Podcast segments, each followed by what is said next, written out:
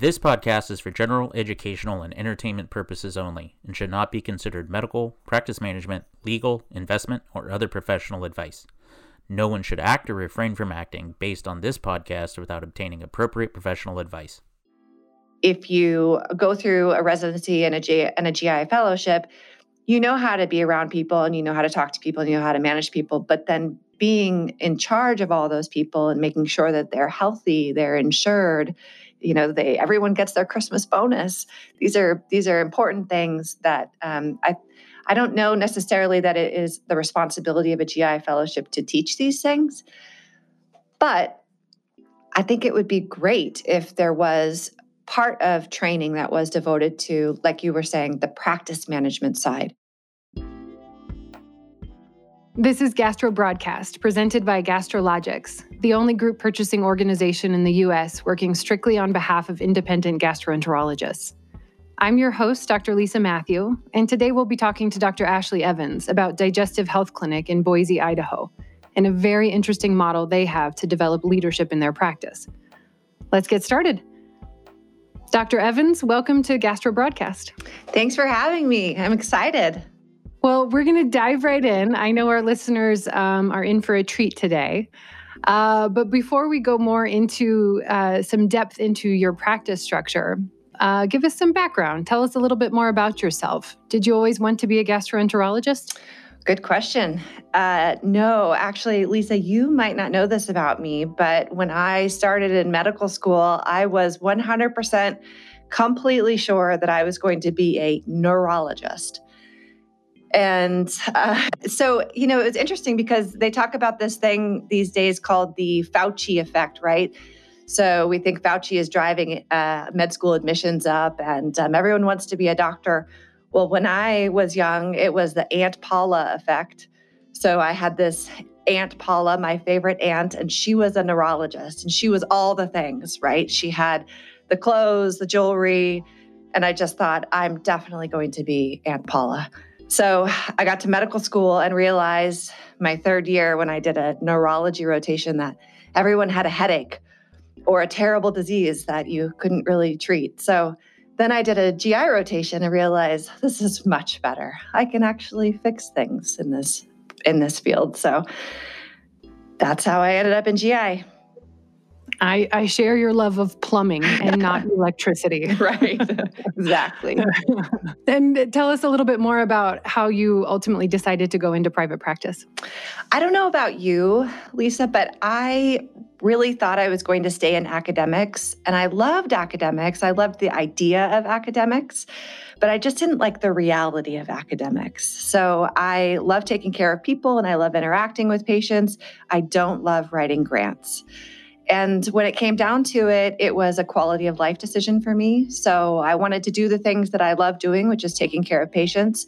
But I also wanted to be able to control my schedule, control my lifestyle, and be able to, at the end of the day, come home and see my kids and leave leave the rest of it at work. So that's how I ended up in private practice.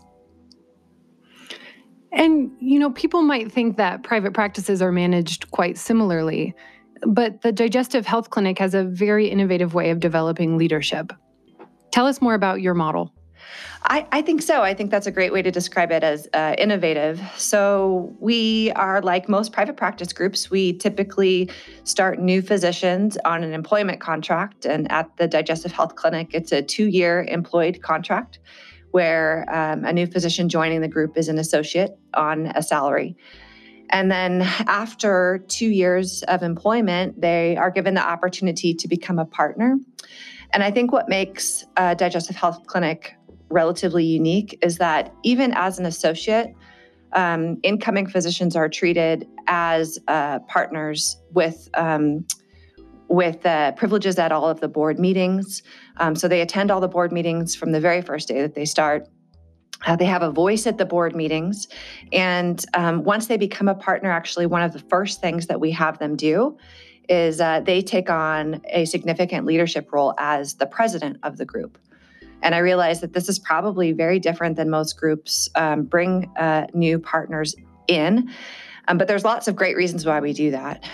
Yeah, I mean, honestly, I find this entirely fascinating. Um, I can't imagine joining a practice and within two years being expected to assume the role of president. I'd love to hear more about how this was conveyed to you when you were uh, looking at the position and how you were supported in in assuming this role very early in your career. Well, I think that when I joined the group, I, I didn't know that I would be the, the president on day one of, of my partnership.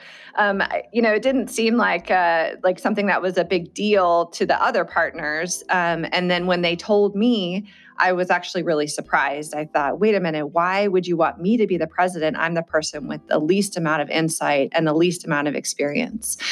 Um, so it was a surprise, but I also felt like it was a huge privilege.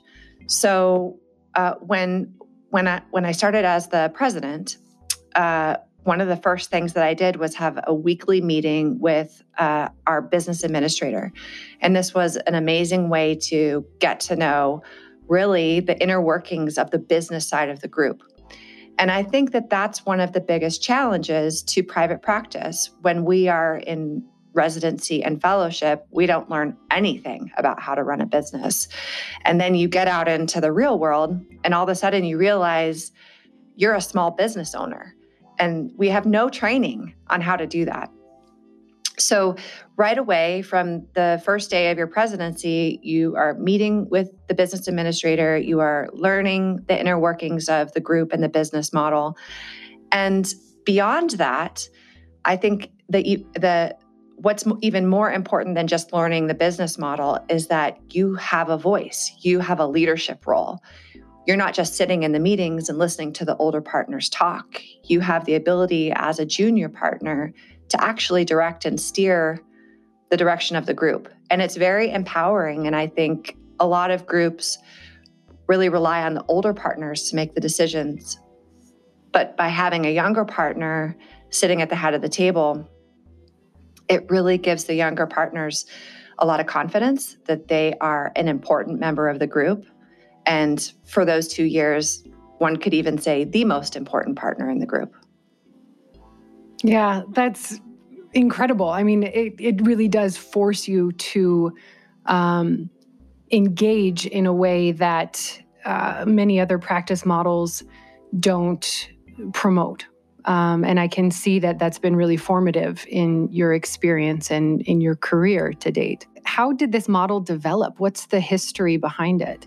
Well, I'll be honest, I don't know for sure when they began having the junior partners step into the presidency role, but I know that it's been longstanding. Our group has been around for almost 40 years, and it started off with one gastroenterologist added a partner, and then eventually a third. And we're now uh, up to 12 physicians.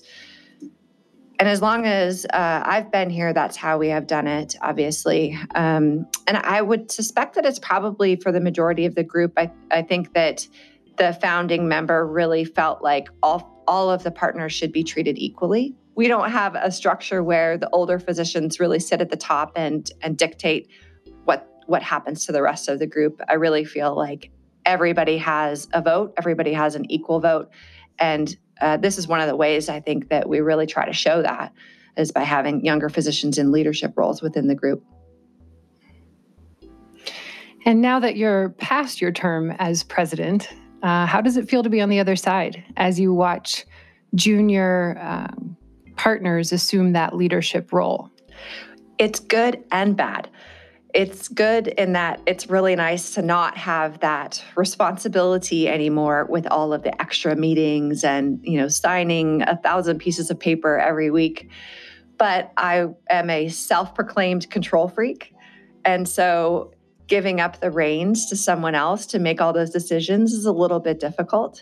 And you know, you always think, well, I would have done this differently. But that's kind of the point, right? Is that you give someone else the opportunity to spread their wings and do things their own way. So I'm curious to know if you're if you feel that your practice model has any direct implications in how you um, approach patient care. I do. I think that by using this model where everyone, all of the partners have an equal say, even the junior partners. It gets passed down to all levels of our practice. And so there there's no cherry picking, there's no difference in which doctors get which patients or which insurance plans. It's very equal, even and fair.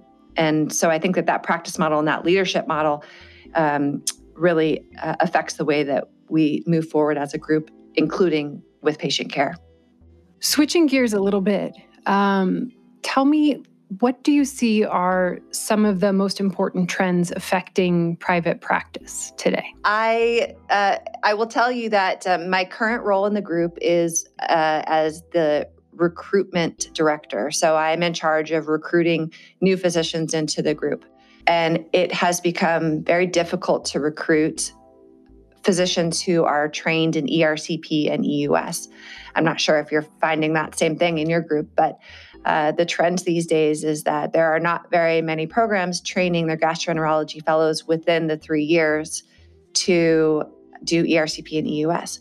And so it really is requiring a fourth year to get those skills.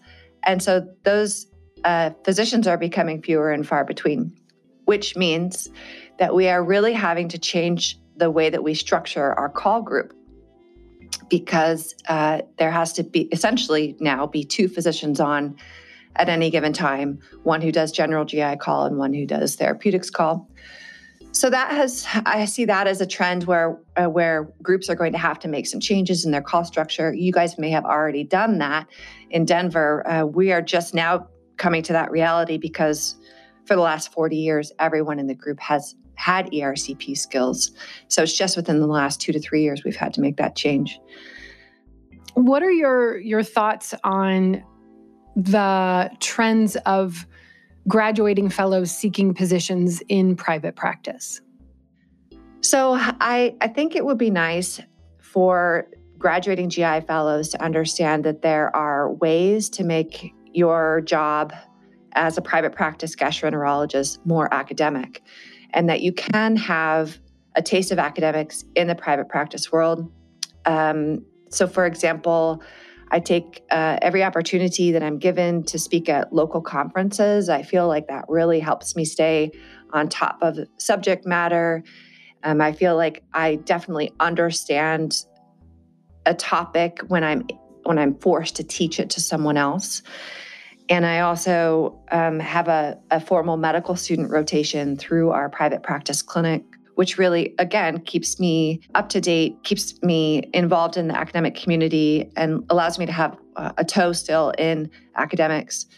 Do you feel that a lack of understanding of practice administration or um, comfort level with running a small business also po- poses a barrier uh, to fellows seeking positions in private practice?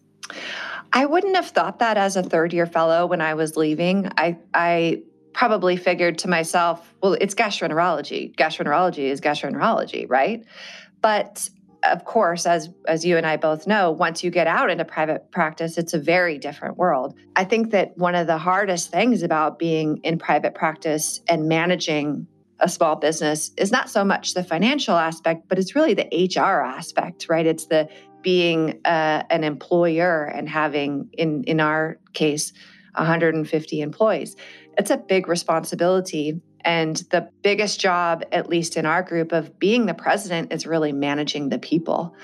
So, in that sense, I feel like I was prepared because uh, if you go through a residency and a, G- and a GI fellowship, you know how to be around people and you know how to talk to people and you know how to manage people. But then being in charge of all those people and making sure that they're healthy, they're insured, you know they everyone gets their christmas bonus these are these are important things that um, i i don't know necessarily that it is the responsibility of a gi fellowship to teach these things but i think it would be great if there was part of training that was devoted to like you were saying the practice management side well and again i think that's what i find so fascinating about your group um, you've created a model that recognizes that there's a lack of training in aspects of practice administration that are actually highly relevant to private practice physicians. And you've created a way to really ensure that all of your partners are highly aware of your business structure. I just applaud you. I think it's a really unique way to approach a lot of challenges that we're facing. Right, because theoretically, we all receive the same clinical training, right? We all learn how to scope and we all learn how to see patients and we all passed our board exams. But what makes it different from academic GI or being a GI fellow is that now you're running your own business and there's so much that goes into it and you you either are forced to learn it or you sit in the background and, and watch somebody else do it for you. And like you said we force we force our junior associates and our and our junior partners to learn the model so that they are actively involved when I think about trends in gastroenterology, I think one of the most worrisome trend, trends that I see are uh, people going into employed positions um, and really sacrificing their independence. Uh, I think it's an easy route to take when you haven't had training or mentorship in running a practice, but ultimately, I, I think it's a disservice to gastroenterology in general. That's a great, great point. No, I love that point because it is so much easier to join a hospital and have somebody write you a paycheck every month and take care of all of the details and all the all the fine print. It's much easier. But at the same time, what you give up is substantial. And and and like you asked at the beginning, why did I go into private practice? Well, it's really being able to control my life. And you you give that up when when someone else is your boss instead of you being the boss. I thoroughly agree. As a as a fellow control freak, I understand. exactly. Thank you for listening to the Gastro Broadcast. Find new episodes through Apple, Google, Stitcher, Spotify, or wherever you get your podcast fix. For information about our hosts, guests, and supporters, visit www.gastrobroadcast.com. Produced by Steadfast Collaborative.